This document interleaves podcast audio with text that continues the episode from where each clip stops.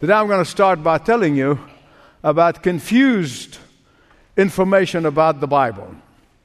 And it's a story about one of those country churches where the church council actually interviews the prospective members.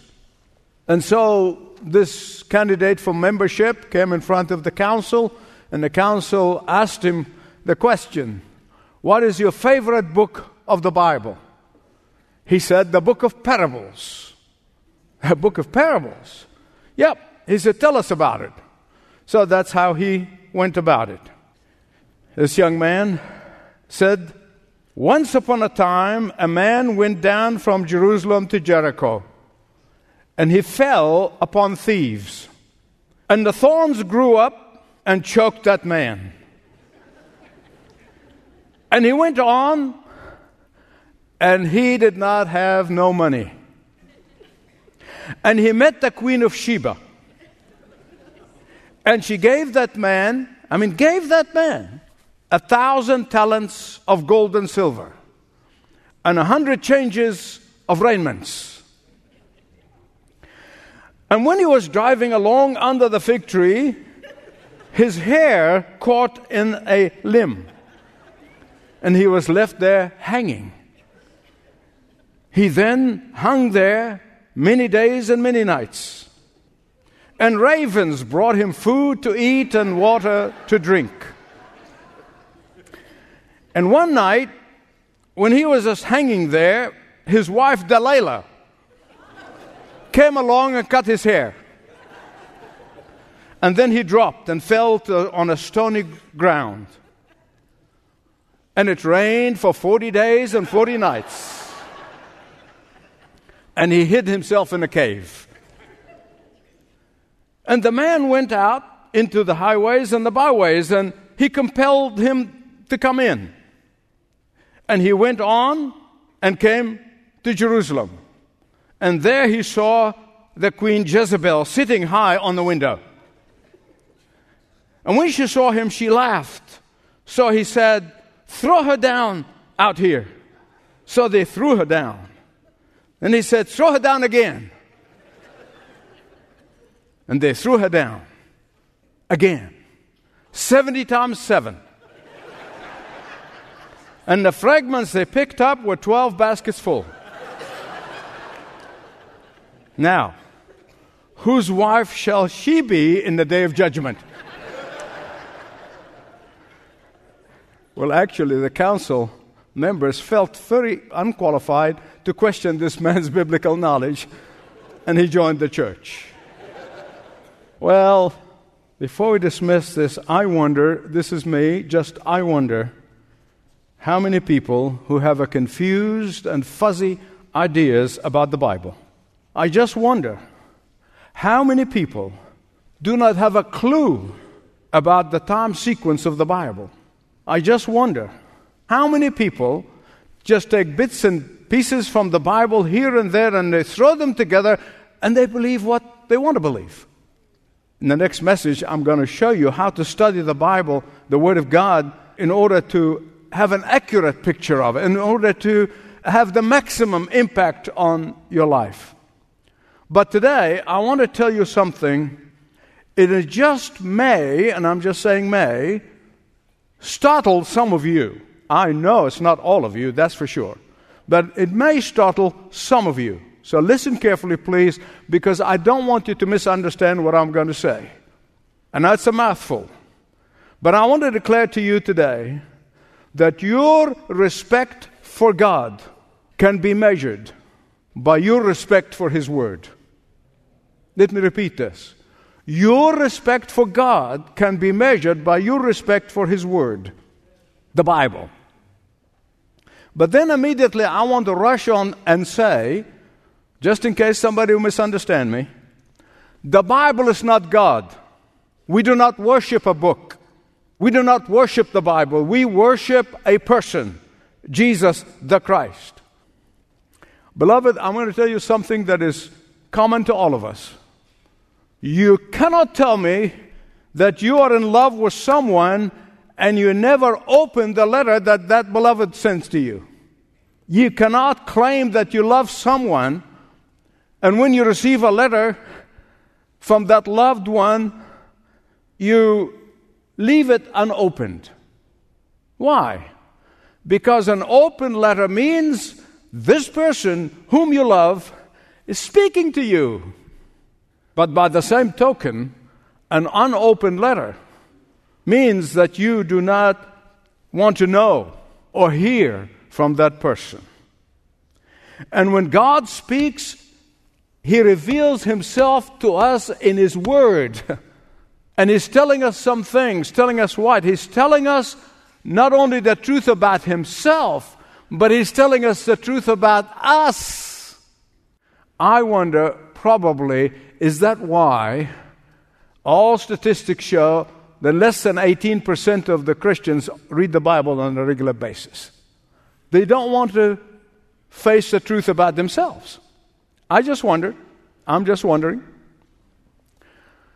Hebrews 4, verses 12 and 13.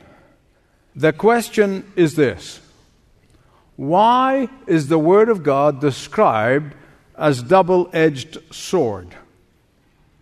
I believe with all my heart that had the Bible writers are writing today, they would have said, the Word of God is sharper than a surgeon's scalpel.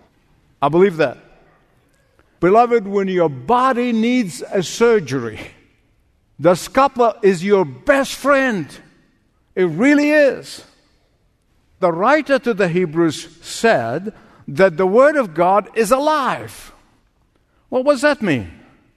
It means it's not merely words on paper, that these words of God have God's authority in them, that these words have God's power in them, that these words have God's strength in them, that these words have God's command in them, that these words have God's will in them.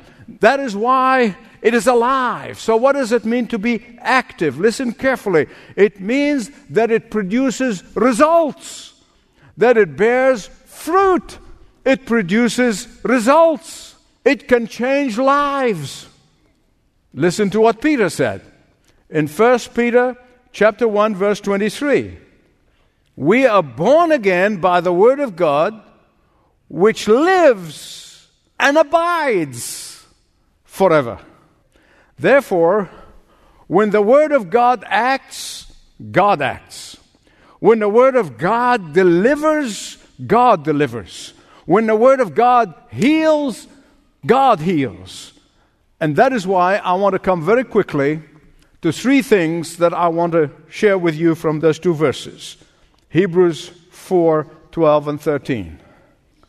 The author here, through the power of the Holy Spirit who inspired him to write, is saying that when you read and heed and obey the Word of God, three things are going to happen.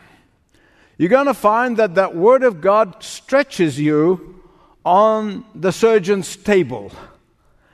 And secondly, that Word of God is going to operate on you and cut out all of the things that don't belong there. And thirdly, thank God, thank God, it sews you back up and heals you completely and restore you fully. First, the Word of God stretches you on God's operating table. If the Word of God takes you and stretches you before the surgeons, the great surgeon, Yahweh Rapha, stretches you right in front of him. Could it that be one of the reasons why very few people, very few Christians, actually read the Word of God regularly? They don't want to go through surgery.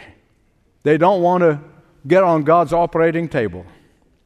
Now, I am told, I don't have any firsthand personal experience with physical surgeries, but I am told by doctors and surgeons and people who really know their stuff is that when you are on the operating table, this is for physical operating table. I know the spiritual one, I'm going to tell you about it. I have first hand experience with that.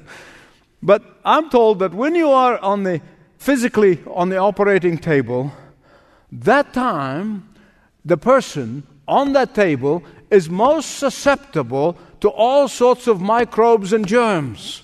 Why do you think they scrub so much? I mean, they'll scrub their hands bare. Now, I know that to be true in the spiritual realm. I've experienced that on a regular basis. When I open the Word of God, Satan and the flesh work overtime to neutralize the impact of the Word of God. The first thing they try to do is to keep you away from the Word of God. That's what they try. Keep you away from the Word. If they fail to keep you away from the Word of God, and you, by God's power and strength, you make a decision that you will read, heed, and obey the Word of God, if they fail to keep you away, they will distract you. Some of you know exactly what I'm talking about. I mean, all of a sudden, you think of things that you never thought about for years you needed to do. Oh, all of a sudden, you start thinking of, you know, what, you, what needs to be done. I know I left the stove on, or, I, I, you know, something happened distract you.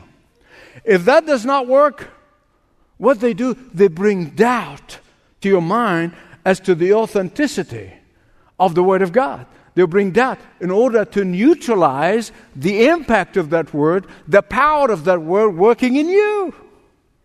The surgery that only God's Word can accomplish is what the devil tried to keep you away from, and if he cannot keep you away from it, he neutralizes you. Why?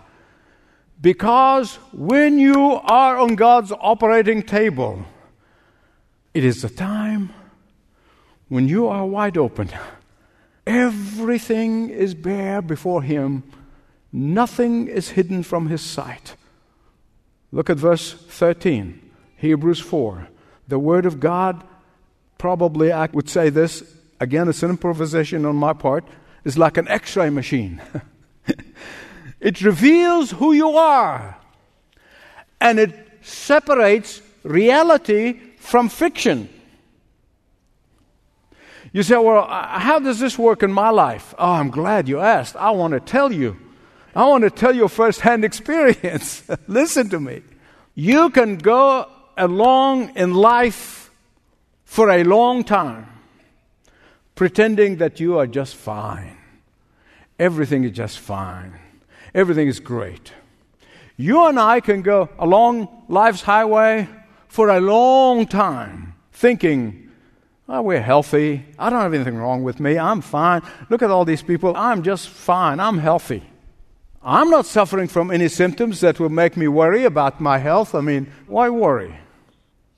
But when you go to the doctor and he looks at the results and looks at the x ray and he would say, We need to operate immediately.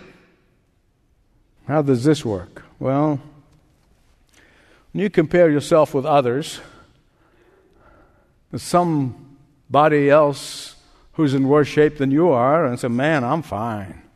You look at somebody who's struggling in certain areas of their lives that you don't struggle with, and you say, Oh, I'm, I'm really much better than they are.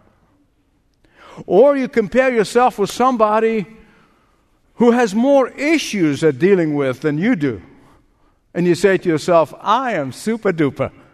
I must be God's gift to humanity. God is lucky to have me. Isn't it wonderful that He's got a wonderful person like me? Hmm. I can only tell you my testimony. Because in the early hours of every morning, when I have that x ray machine on my lap, and I'm reading the Word of God, praying ahead of time for the Spirit of God to open my eyes and empower me and help me to listen, whether it's be rebuke or encouragement. When everything is bare before Him, who can see all things, when nothing is hidden from His eyes, when hidden issues in my life become wide open before Him, when things I don't want to deal with confront me head on, when pride and smugness and self satisfaction hit me in the face. When God's x ray machine confronts me with His standards, not others. When doors I have sought to keep bolted for a long time bust open. When I'm being laid bare before His eyes, I am often forced to conclude with the Apostle Paul nothing good dwells in me, in my flesh. I'm forced to conclude that the only good thing about Michael Youssef is Jesus. And so the Word of God stretches us on God's operating table, and that's why we, we don't do it. And secondly, the Word of God cuts us like a surgeon's scalpel. It cuts us where we need to be cut. And my beloved friends, as your pastor, I tell you, this is the double edged sword. The Greek word for sharper means to cut or to dissect with precision.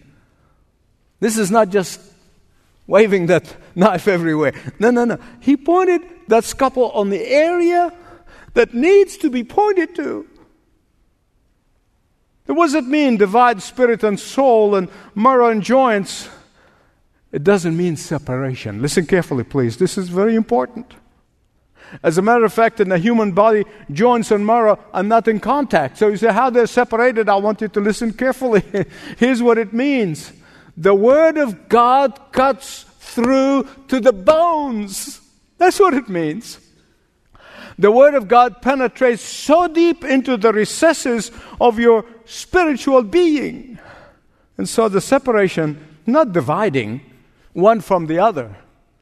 But it means to penetrate every single cell in your spiritual nature. It means the Word of God stops at nothing until it brings it out in the open and deals with it. Now, my precious friends, take it from me. When you're lying on the table of the great surgeon, on his operating table, there can be no pretense.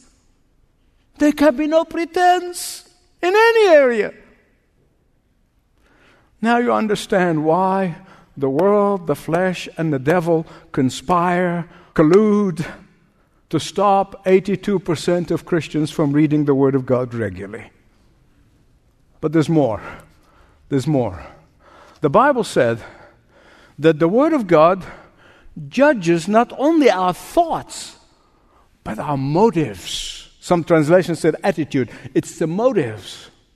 The Word of God not only judges our activities, but even the hidden motives behind these activities. The secret motives, the real reason for saying and doing what we say and do. Beloved, listen to me. There are times when I sense that I have a mixed motive, and many times I'll pray and I'll fast and examine my heart, examine myself, and then when I'm still got uh, have convoluted mixed motive, and I cry out to God, I said, "Sanctify my motives." You know, there are so many lies that our culture disseminate in schools, in the media, everywhere. So many lies. But one of the biggest lies, the big kahuna of them all, is this do what you feel is right. I want to say, give me a break. Are you kidding me? Feelings are so subjective and they cannot be totally reliable. And that is why the Word of God is the only power that sorts things out. This is right, this is wrong, this is of the flesh, this is of the spirit. Let me just give you an example. When you're driving alone in your car down the highway and someone cut in front of you, and you react the way you react, it's between you and God because you're alone in the car, right? That some people use sign language or retaliate or whatever. And then you get on God's operating table, the x ray machine is opened, and there you're confronted. What does God's word do? It judges your reaction to that motorist. Now I need to move on because I'm getting under conviction now. Some years ago, somebody asked me the question. He said, Why do you have all these accountability things? Accountability about your finances, and accountability with your prayer partners and pastors about your personal life, and, and accountability about your time and where you are, and so forth. Oh, he said, You don't trust yourself? I said, Bingo. you got that right. I don't trust myself. Here's a fact you and I are experts in self deception. You and I are experts in rationalization. You and I are experts in deluding ourselves. You and I are experts in trying to project an image of ourselves that we want others to see, believe about us. And sometimes we even try to believe it ourselves. I used to have a professor at graduate school, a wonderful gentleman. He would say, You know, publicity is okay as long as you don't inhale it. I've not been inhaling ever since. I want you to think with me. Okay, so just think with me, okay? Why we think the way we think? Why do we spend our money the way we spend our money? Why do we read the material that we read? Why do we see the things that we see? And on and on and on and on.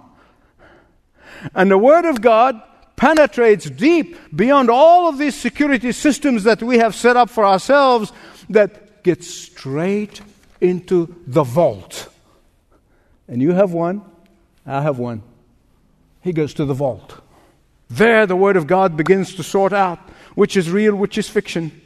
Jeremiah cries out and said, Oh Lord, the heart is deceitful above all things corrupt. Beloved, what we cannot do the Word of God does for us. So the Word of God stretches you in God's operating table. The words of God is like a surgeon's scalpel and cuts where it needs to be cut, remove what needs to be removed. But thank God. Can you say thank God? Thank God. Had we started with putting on the operating table and removing what needs to be removed and stopped there, that would be a disaster. it really is. It would be like a surgeon who scrubs and he cuts, removes, and then before he could saw the patient back again, he says, Hey, I'm going to lunch, bye. but thank God. Thank God. In fact, I read recently about this surgeon who's invited into a neighborhood party and the host was one of those people that always shoot through his mouth. You know what I'm talking about? And got kind of big blubber mouth. And, and he was kind of carving the meat and he said, uh, How am I doing, doc? And would you like my technique, doc? And would I make a good surgeon, doc? And the man kept quiet, kept quiet. Finally, when he stopped shooting through his mouth, the, the doctor said, Anyone can cut them open, hurry. But let's see if you can put it back together again. See, that's what a great surgeon does. Jehovah Rapha. He is a great surgeon. He's a great physician. He cuts and removes the bad stuff, and then he puts that person back together again for complete healing. See, the longing of the Word of God is to heal us, not to wound us. If we do get hurt in the process, it's for our good and for our healing. Listen, I know by nature we like to run away from people who know so much about us. I know that. Even if people try to run away from God because they think He knows too much about them. You know, we always like to run away from people who know too much about us. But God knows everything that is to be known about you, and He still loves you. Nowhere to hide from His eye. Please hear me right. When you get to this thought, that you keep in your heart when you really grasp that God knows what nobody else knows. When you understand that God only removes and wants to remove the bad stuff and then bring you healing, not partial healing, but complete healing. Once you know that our God is the God who heals us, who restores us, who fulfills us, who blesses us, who enriches us, who strengthens us, and yes, He forgives us. Once you understand that, He wants to pour out more grace. More grace. You'll walk out of your presence with God on cloud nine. And that is why Hebrew 4:16, listen carefully. It tells us, "Let us therefore, after what we just heard, he said, "Let us therefore approach the throne of grace with confidence, not cockiness, with confidence, not in us, but in him, in his mercy and in his grace, so that we might receive mercy and find grace to help us in the time of needs. My beloved friends, when the Word of God reigns supreme in our lives, when we allow the Word of God to rule our lives, we will always experience peace in His presence. Always. It never fails. Why? Because the Word of God has the same characteristic as God. Did you know that? Read Psalm 19. You'll, you'll see the same characteristics of the Word of God as God Himself perfection, faithfulness, righteousness, purity, and truth.